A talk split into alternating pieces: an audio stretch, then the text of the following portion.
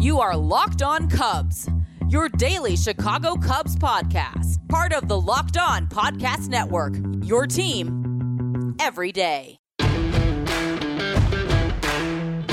What is up, Cubs fans? Welcome to Locked On Cubs. I am your host, Joe Kilgallon. You can follow me on Twitter. That's simply at Joe Kilgallon. Also, follow the podcast on Twitter. That's at Locked On Cubs. And if you like stand up comedy, check out mine. That is on YouTube, youtube.com slash Joe Kilgallon. A lot of fun stuff to talk to you about today, Cubs fans. Coming off of an off day, I'll be previewing the Dodgers series, taking a look at the NL Central. And it's the anniversary of one of the most famous Cubs games in history called the Sandberg game, essentially. So the Ryne Sandberg game, Hall of Famer Ryne Sandberg. On, on this date or the day after, I guess this is the 24th now, recording this late at night on the 23rd. On June 23rd, 1984, Ryne Sandberg had a game that basically announced that he had arrived. He had become a superstar. So we're going to take a look at that game and the impact that had on the Cubs and Sandberg's career.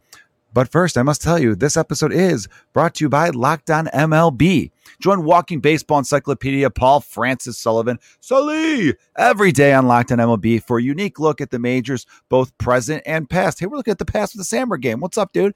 Featuring exciting guests, interviews, routine check-ins from the Locked On MLB Network's team of local experts. I was on a recent episode earlier this week. So definitely check that out. Subscribe today wherever you get your podcast. All right, Cubs fans. The Cubs have, let's take a look at the NL Central. Let's lead off by getting a real understanding of our division. And wow, what a division it is.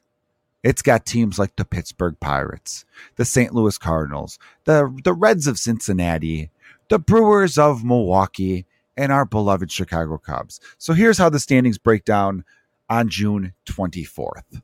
The Brewers are now a half game ahead of the Cubs because the Cubs were off. That's where the half game comes in. The Brewers are 42 and 33, 560 win percentage. The Cubs are 41 and 33, 554 win percentage. Now, an important thing to note I feel like this is a big Steve Stone thing. Steve Stone would always point out they're equal in the loss column, though, whenever there's a half game, because that's where you really want to see. Sometimes you could be half a game back, but you've lost more than the other team. You can't, you could always make up wins. You can't make up losses, is basically Stevie Stone's point. Now, as far as like run differential, which is usually a pretty big indication on some stuff, the Cubs are a plus 24. Brewers almost even, they're minus one. The Reds are a minus 10. The Cardinals are minus 42. And the Pirates, ooh, are a minus 95. That's ugly. The Cubs will be taking on the Los Angeles Dodgers starting tonight in LA, a four game set. Where what, what is Milwaukee doing? Playing Colorado. I swear, Milwaukee has had the easiest schedule this month of June. But that's all going to even out as it does. You play the same schedule essentially. You just have to survive at different points. What makes it weird for the Cubs is, you know, we've we've been talking about this at nauseum. It's kind of getting old. Are the Cubs going to be buyers? Or going to be sellers? Blah blah blah blah blah. Right? They have to, if they're in first place, like I've said a million times, like everyone has been saying, around the All Star break, then they should be buyers, of course. But we do we have this weird feeling in the pit of our stomachs, right, Cubs fans, that the ownership front I'm I'm saying front office, but we also have to be real with ourselves. It's it comes from ownership. Every general manager, every front office, they want to spend, they want to buy, they want to do all that stuff. They all wish they could spend three hundred million dollars, but they can't. They can only do what ownership tells them. Ownership gives them a budget. So if Jed's like, hey, I'd like to add $7 million worth of payroll because I think I could swing a trade for this guy, what say you, Tom Ricketts? He has to give the green light on that. They all pretend like, oh, no, he's fully in control of that. Oh, really? He's fully in control of that. And this is the team he, he, he brought out there. If he was fully in control, he wouldn't have traded Yu Darvish, a guy he helped sign years earlier. And they took so much flack for that. Remember how much flack Theo and Jed got for signing Yu Darvish? And they were right. He was the better choice between he and Jake Arrieta. But he had a, had a horrible 2018. And so immediately everyone's like, man, Theo Epstein just cannot identify pitching. Theo Epstein and Jed Hoyer just they keep giving bad contracts away. And then it ended up being a great contract. And he's one of the best pitchers in baseball. So goes to show you, you can't judge something based on one year, especially a six year deal, right? So I believe, sorry, I got a little loud there. I believe that Jed would love to be a buyer, but it, it, the decision comes on high. So I have a feeling they're going to try to wait as long as possible, right? And then they'll make their decision, which is why the June schedule scared so many Cubs fans because they're like, oh, that's a tough schedule. If we really fall behind there, they're going to they're going to sell everyone off. They're going to use this as the reason. At the same time, the Brewers have this cakewalk of a schedule. It's a joke who, who they've been playing. You know what I mean? They, by, by the way, I say that about the Diamondbacks now, but then watch when we face the Diamondbacks, we're going to struggle with them because they, they can't be terrible forever, right? Even the worst teams go on a little bit of a run. So hopefully the Rockies show up and take care of the Brewers a little bit for us this weekend. Because I'm just saying, if we we come out of June, right now we're 11 and 10 in the month of June. If we come out of it around 500, even a little below, say we finish like 13 and 15. I'm not sure how many games are left. I'm just making up numbers. I, I'm still pretty happy with that. Because then when we go through our run of an easy schedule, then bam, we make it up. That's how that goes, right? But the Cubs actually face good teams pretty well for the most part. You know, look at the season series. You got to look at the as a whole. We took four to three from the Mets.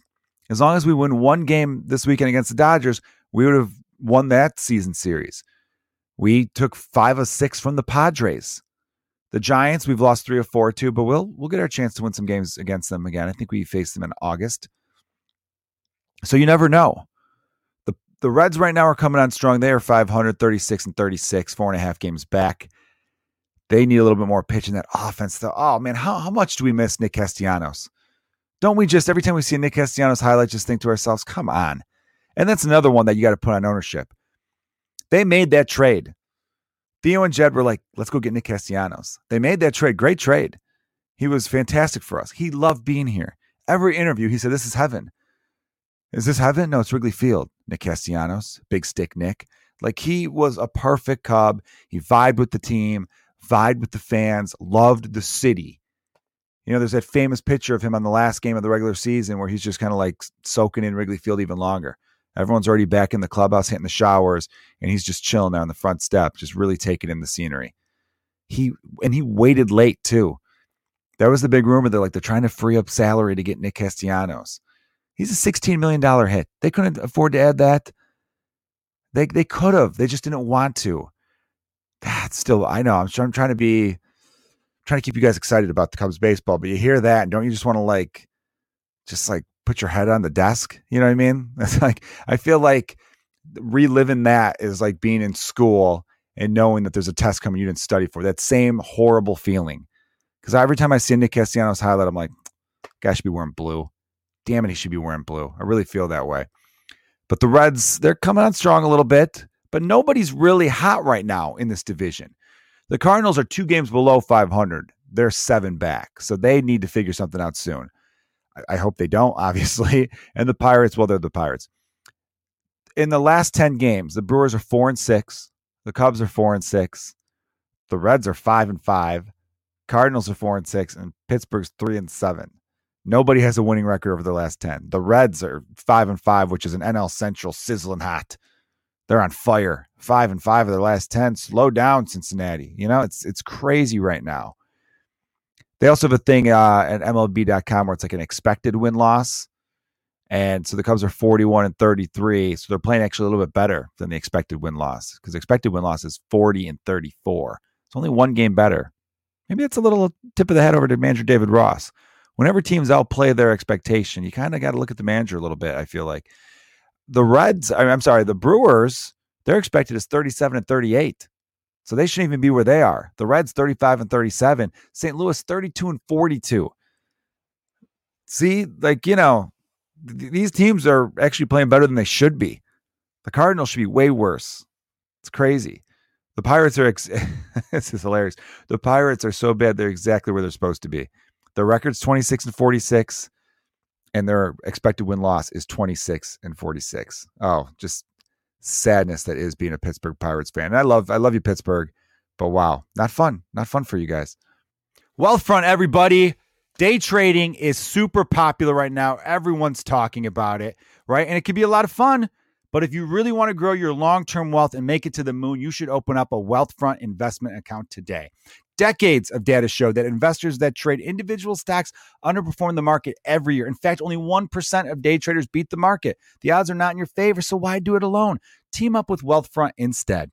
Wealthfront is trusted with over 20 billion, that's right, 20 billion with a big old capital B, dollars of assets, and you could get your first 5,000 managed for free by going to wealthfront.com locked on MLB. I really want you guys to hear me on this one because this is super important. To get your first $5,000 managed for free for life, I got to add that part. Go to wealthfront.com slash locked on MLB. Go to wealthfront.com, locked on MLB to get started today. All right, I wanted to get into the Dodgers series a little bit, talk about these these Dodgers of Los Angeles. They are uh, Walker Buehler. That's a tall task. uh, tonight's game, 9 10 start in Chicago, Central Standard Time. So it's going to be, oh man, I hate these West Coast trips because I like to podcast right after the game because the thoughts are fresh in my mind. And I'm going to be up till one in the morning. Total bummer. All right, but I love it. I love. I'm I'm I'm determined. I'm dedicated to all you wonderful people who listen to this great podcast. And again, thank you for listening to Locked On Cubs. You guys are fantastic. Zach Davies goes for the Cubs. Davies is coming off a really rough start after having a really solid six week stretch. Not quite as awesome as Kyle Hendricks has been over his last eight to 10 starts, but Davies had been really, really good. But he got lit up by the Marlins. And I remember in one of my post game recaps I like to do on Twitter, I was like, you know, I'm not going to give Davies too much guff because he had been rolling, and you know, you're due for a bad game here or there. But hopefully he bounces back, and we're going to need him to. We're going to need him to because LA is they're good. This is a good team. They're playing good baseball right now too. The Dodgers in their last 10, I'm sorry, they're six and four. Why did I think they were better? I was reading it wrong. The Giants have won eight of their last 10. The Dodgers have won six of their last 10. Again, that's pretty strong. They've lost two in a row, and they're currently playing the Padres. So you know what? I'm actually rooting for them to win right now because you guys know how I am. I don't like facing teams that are on losing streaks. The Dodgers lose tonight. That's three in a row, which means they're more likely to win coming back up uh, only two hours north. Uh, San Diego, you could probably get from San Diego to LA in an hour and a half if there's no traffic. Do they fly? No, they wouldn't fly, would they? I wouldn't think so. They are a plus 98 run differential. Their expected win loss is 46 and 27. So manager Dave Roberts has probably cost them a couple games. He's not the sharpest manager, I feel like. That division's strong, though besides the Rockies and Arizona. Oh my God. The Arizona Diamondbacks. If you're listening to this in a car, you might want to pull over. You're going to gasp. The Arizona Diamondbacks are 21 and 55 and are 28 games back of the division lead. Man, they're 23 games out of a wild card. Oh, man, if you are a Diamondbacks fan, you are just counting the days until preseason football starts. Wow. They've won one of their last 10 games. They are a minus 109. They should be better, though. They should be 28 and 48. This is just atrocious. I know they had that crazy losing streak on the road. And wow. wow. Is there anyone even good to take from that team? I'll, I'll save the who the Cubs should. You know, I really want to do a, a breakdown of potential trade candidates. And July is right around the corner. So we'll be doing that soon because it is, wow, it's the 24th. We're about a week away from July. And so it's gonna be it's gonna be pretty impressive to see who's out there and who the Cubs could potentially add. I'm sorry, I cannot get over the fact that they are 28 games back. It is not even July, and your team is 28 games back. Oh, if you are a Diamondbacks fan listening, I hope you have a great rest of the year. You deserve a lot of attention. You des- I, you deserve a spa day if you're a Diamondbacks fan, because that is just pure, pure sadness. I'm depressed from reading that Diamondbacks thing. But actually, I should be happy that I don't have to do Locked On Diamondbacks. I don't know who the host of Locked On Diamondbacks is, but dude, you got a tall task. He or she, you have to talk about that team every day. Ooh, rough, rough. I don't even know what you do at a certain point. You just do trivia. What, what, you know, reliving the 2001 World Series. Yeesh, just playing, you know, Luis Gonzalez clips over and over again. Think about the days he had Randy Johnson. I don't know what else you could talk about because that would be. I am very thankful the Cubs are a competitive team because it's tough. It's tough after losses. Everyone listening, you, you got to understand. Sometimes after a really really bad loss, like I'm kind of glad that you know we take weekends off here. We go Monday through Friday because if I had to cover that horrible the first two games of that Miami series over the weekend, that had been rough. Luckily, they won on Sunday, and I had something at least somewhat positive to report back to you. All right, let's take a look at the rest of the series. Jake Arrieta is going game two against Gonsolin. How do you say his name? Yeah, Gonsolin. He is young pitcher, young pitcher drafted not that long ago, I want to say. Tony Gonsolin was drafted by the Dodgers in the ninth round of the 2016 draft. They find some good arms late. I give them credit. They are an organization that just knows how to draft and develop. And they've always been that way too. They have. The, their current president of baseball operations, Andrew Friedman, is one of the best in the game. Can't take that away from him.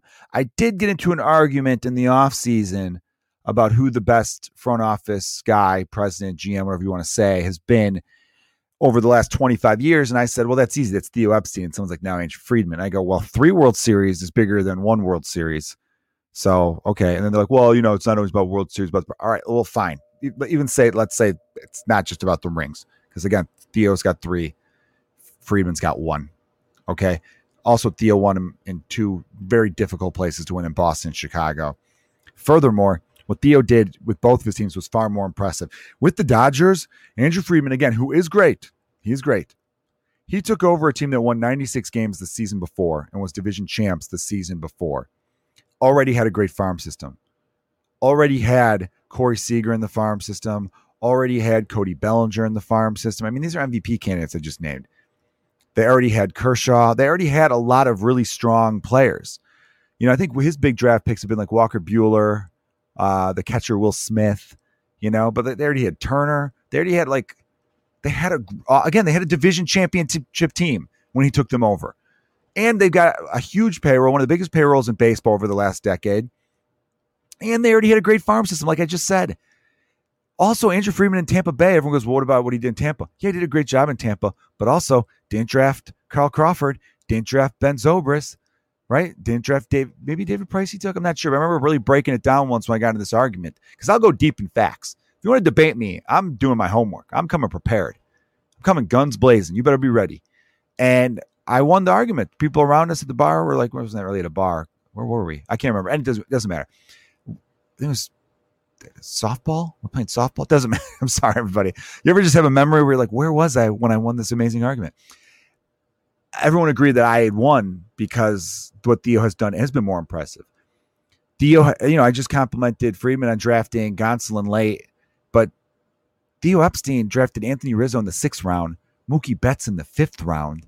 You know what I mean? Some of his guys are, there was a year in 2016, 2017 where half the all star team on both sides were people that Theo Epstein had acquired at one point or another, whether it was drafted or traded for or signed. Like, our guy Don Frederick, the director of morale, had sweatshirts made called Theo's League, hats made Theo's League, and it is. I mean, not right now, unless he becomes the commission, then it's legitly Theo's League. But no, what Friedman's done is amazing. Where I give him a lot of credit is like a Max Muncy type signing. You know, those are the ones that go under the radar where you're like, that's a good, that's a good signing. So he and he did a good job of not giving up on some of their prospects or not trading away any prospects. He did a good job in that regard, like holding on to them. Now the Cubs, you could say, maybe didn't do as good a job because they let Eloy go, they let Cease go. Although Cease is having a nice year this year, last year he was awful. People kept going like, and Cease. I'm like, did you look at his stats last year? Like the ERA was four, but it should have been like a six and a half. He was not very good. He was a minus player. He was a negative wins above replacement. That means any fool from AAA could have came up and given you the same amount of production.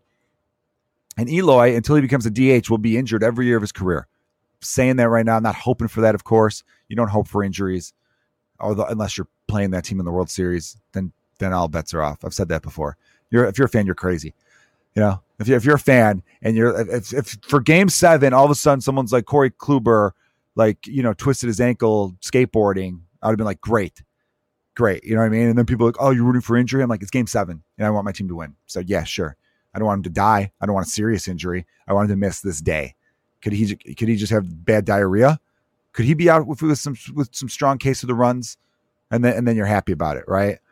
So yes, Andrew Friedman's been great. Dodgers as an organization has been fantastic, but they've been built that way. They've had a great farm system since Jackie Robinson. So it's it's hard to deny. I just wish that the Cubs during this recent run would have kept spending like they did. But you know what else they did that I liked? They left something to be added. What I mean by that, and this is one, the only real strike I had against Theo and Jed during their run was in 2017 season, or after it, I'm sorry. Going into 2018, I was a fan of the Yu Darvish signing. I was a fan of the Brandon Morrow signing, even though Morrow ended up getting hurt. He got hurt because Joe Maddon pitched him three days in a row when Joe Maddon was told not to pitch him three days in a row. And again, I'm not, a, I love Joe Maddon, but in that regard, he was, he handled bullpens very strangely. So that's what led to Morrow's injury. And Morrow, of course, hasn't pitched in baseball since. But I was okay with that signing at the time. It was a two year deals. You never really truly get too upset with two year deals. And he was coming off of a couple seasons in which he was unreal. The signing I had a problem with for the before 2018 was the Tyler Chatwood signing. I think they got too into the idea that, oh, he's got a great ERA away from Coors. This is the guy we should go for, and all this stuff. The reason was because I thought Mike Montgomery did enough to deserve that fifth starter spot. So the 2018 Cubs rotation should have been Jon Lester, Yu Darvish, Kyle Hendricks. I just thought Mike Montgomery should have been the number five guy. But they had Darvish, Lester, Hendricks as like the big three. And then they had Chatwood, but then they had to acquire Cole Hamels. This is going to drive me nuts. I'm sorry, listeners. Who was the guy who was going to be the fifth starter that season? Uh, okay. No, it wasn't. I'm not sure. Anyway, I'm sorry. Screwed that up. Bad uh bad podcasting on my end. But my point was I thought they should have gone that route instead of giving 13 million to Tyler Chatwood. Because in my mind, it's sometimes you want to add at the deadline. The Cubs had themselves in some situations besides 2019 where they had Castellanos, where there wasn't like a big splash move to make. And the Dodgers had back to back years where they made the big splash move, whether it was acquiring Manny Machado in 2018 or in 2017 when they acquired Yu Darvish. There's something about getting that big name that's out there that kind of just jacks up the entire team. It gets them ready to go to battle. And they're like, hell yeah, our front office is 100% behind us. They went out and got the biggest stud in the market. Let's go. And then it just kind of inspires a team. And that's something that's like the Cubs with Chapman in 2016 had that effect. You know, 2017 Quintana, if they don't trade for Jose Quintana in 2017, they don't win the division that year because he was fantastic for us that second half of that season when we acquired him. So those those moves like that really inspire. And I think if, if I were you know GM, I would kind of leave a little something off. I'd be like the team right now is set up great, but that'd leave something because you never know when a need might arise. Then you might need a hitter, you might need something. So you don't you don't want to go in with a team that's like perfect, perfect on paper. You want a little wiggle room to maneuver around the roster. At least that's how I view it. This episode is brought to you by Rock Auto. With the ever increasing number of makes and models, it's now impossible for you to go to your local chain auto parts store and be like, hey, I need this, right? It's pointless. You're going to go there and some dude's going to be like, oh, what's the VIN number on this? And you're going to be like, dude, I don't know. That's why I'm here for you. So don't, don't, don't waste your time anymore. What you want to do is you want to save time and money when you use Rock Auto. Okay. Rock Auto is a family business serving uh, do it yourselfers for over 20 years. How about that? Rock Auto's prices are reliably low for every customer. They've got everything, every make and model you could even think of. RockAuto.com has it. So go to rockauto.com right now. That's right. Pause this podcast and go right there to see all the parts available for your car or truck. Right, locked on in the How Did You Hear About Us box so they know we sent you. Amazing selection, reliably low prices, all the parts your car will ever need. RockAuto.com. Bet online, everyone. Bet online is the fastest and easiest way to bet on all your sports action. Baseball season is in full swing, and you could track all the action at Bet Online. Get all the latest news, odds, and info for your sporting needs, including MLB, NBA, NHL, and your UFC MMA action. McGregor Poirier fight number three coming up. The rubber match between the two of those. So you're going to want to put some money on it. I don't know. I'm, I'm a big, I like Conor McGregor a lot, but I feel like he's just got too much money. He just made another couple hundred million dollars off of his whiskey sale. So it's like, how much desire do you have to get punched in the head when you have that much money in the bank? That's why they say all the, the best fighters have always been poor. Once they get too rich, anyway, it's the plot of Rocky three or four. Before your next pitch, head over to Bet Online on your laptop or mobile device and check out all of the action. Sign up bonuses, and contest information. So head to the website on your mobile device. Sign up today, receive a 50% welcome bonus on your first deposit. Bet online, your online sportsbook experts. Promo code locked on. All right, Cubs fans, this is a deep cut. Yesterday was the anniversary of what is known as the Sandberg game, one of the most famous games and definitely over the last 40 years of Cubs baseball. It was the 1984 season. Hopes were high. Ryne Sandberg was in basically his second full season.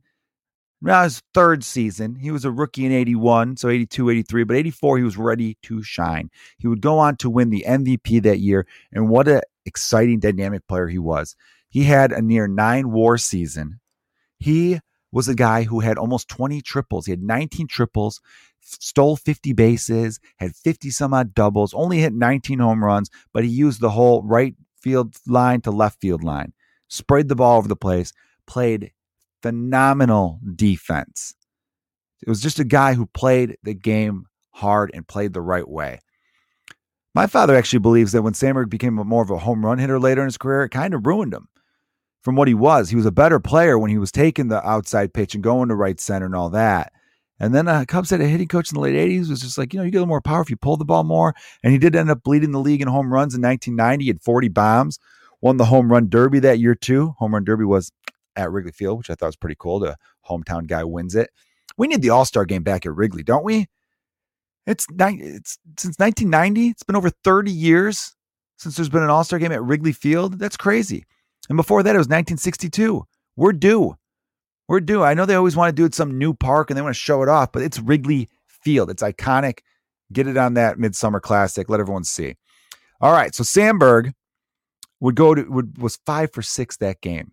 He had game tying home runs against Cardinals closer Bruce Sutter, who's in the Hall of Fame and one of the nastiest pitches anyone's seen in their life. He had this like fork ball, like split finger pitch that just dropped off the table. Hitters always swung over the top of it. He was in the All Star game. He pitched two innings in an All Star game, Bruce Sutter, and struck out five of the six guys. And each one of them was just shaking their head. So Sandberg, who was just in his third, again, like I said, third uh, full season, would drive in seven runs and he would rally the Cubs from an early seven to one deficit. Oh, God, I'd love to have been at that game. Imagine you're down 7 1. If Twitter was around back then, everyone would be like, this game's over turning this off. No fun. This team's lifeless. and all that kind of nonsense. And then they would have felt like idiots when they came back to win. So with one coming in the first inning, another in the fifth, on his only non-hit of the day, an RBI ground out. Talk about production. That's what he would do well back then too. Oh, runner on third base, less than two outs. I'll hit a fly ball. I'll hit the ball over there. I'll advance the run. I'll do whatever it takes. I'm a winner. So the Cubs trailed 9 8, right, with Sutter coming in. This is the bottom of the ninth. They're down by one. And again, this is a pitcher who finished with a 1.54 ERA and 45 saves that season, right? Comes in and then boom, home run, left field, only like three rows up, you know, not too deep. Uh, just Wrigley was going insane, right? But the Cubs couldn't get any more runs, and St. Louis scored twice in the top of the 10th to take an 11 9 lead. And Sandberg was able to come right back up with two out and no one on Bobby Dernier worked a walk from Sutter. See, back then, closers went multiple innings all the time. Sandberg then followed with another home run to tie the game at 11. It's crazy. It marked the first time Sutter had surrendered two home runs to the same batter in the same game and represented 22% of all the homers Sutter would allow that season. That's that's what makes it such a remarkable game too. Is this wasn't off of some chump bullpen arm. This was off of Bruce Sutter. You know, and here's a quote from Sandberg saying, You don't really go into at bats thinking about hitting a home run against a pitcher like Bruce Sutter. You go up there just thinking about making contact. And he was, Sandberg was a high contact guy, but look at the whole 80s. People didn't walk a lot in the 80s and they did not strike out a lot. I remember growing up thinking that Andre Dawson was the guy who struck out a lot. And now I was looking through his numbers. He didn't, hardly. He'd be considered an elite contact bat if he played in today's game. It's crazy. So the Cubs wouldn't need any further help from Sandberg, though, because they scored in the bottom of the 11th an RBI single by Dave Owen to win the game. And the Cubs would, of course, go on to win the National League East that season, making their first postseason appearance in 39 years. How about that? There was a great documentary on HBO called Wait Till Next Year The Saga of the Chicago Cubs. And there's a really cool moment when it was in some season. The Cubs hadn't been in first place in a long time. And the whole crowd waited because, you know, on top of the Wrigley Field scoreboard, they have the the standings. And the Cubs blue flag had not been on top of the standings in decades, sadly. So they were waiting and waiting around, and they finally went, "Oh, we got to change this immediately." So they told the scoreboard guys, "You get up there and change the flag." And then they raised the flag, and the crowds, the sound the crowd made, the roar. I remember getting like misty eyed. I remember being like, "Oh man, there's something in my eye. I'm crying. Here we go. I'm getting sad." Like it just gave you goosebumps, and I just kept thinking to myself, "Man, we Cubs fans nowadays, we have it too good, too good." We have what six winning seasons in a row. Back then, they would have killed for just a 500 season at times. So the 84 Cubs were the first Cubs team since 1945 to go to the playoffs, and they blew a 2 0 lead. They're up two over San Diego, and San Diego won three straight. And Leon Durham was Buckner before Buckner. I'll one day break down the 84 season. Not that I know it well. I was a week old. Uh, but yes, now you guys know my age. How about that? So again, look, look at the numbers. Sandberg, 314 batting average, 19 triples, 19 home runs, 84 runs batted, and he was in two. So you're not going to get a lot of RBIs there. 114 runs scored, led the NL. And um, yeah, just an incredible season. He's a base stealer too. Everyone stole base in the 80s. The 80s were fun fun baseball back in the 80s. All right, Cubs fans, that has been it for me for the Locked On Cubs podcast. Uh, make sure you uh, subscribe to us on wherever you subscribe to podcasts. Feel free to write a review. Tell your friends about it. Tell your, your mom and dad. Gather around the whole family. Go, hey, let's listen to some Locked On Cubs. All right. Hopefully the Cubs take the, a game from the Dodgers tonight and have some fun stuff to talk with you guys about tomorrow. Check out Locked On Today, everybody. Get all your sports news you need in under 20 minutes with the Locked On Today podcast. Host Peter Bukowski updates you on the latest news in every major sport with the help of our local experts. Follow the Locked On Today podcast on the Odyssey app or wherever you listen to your podcasts.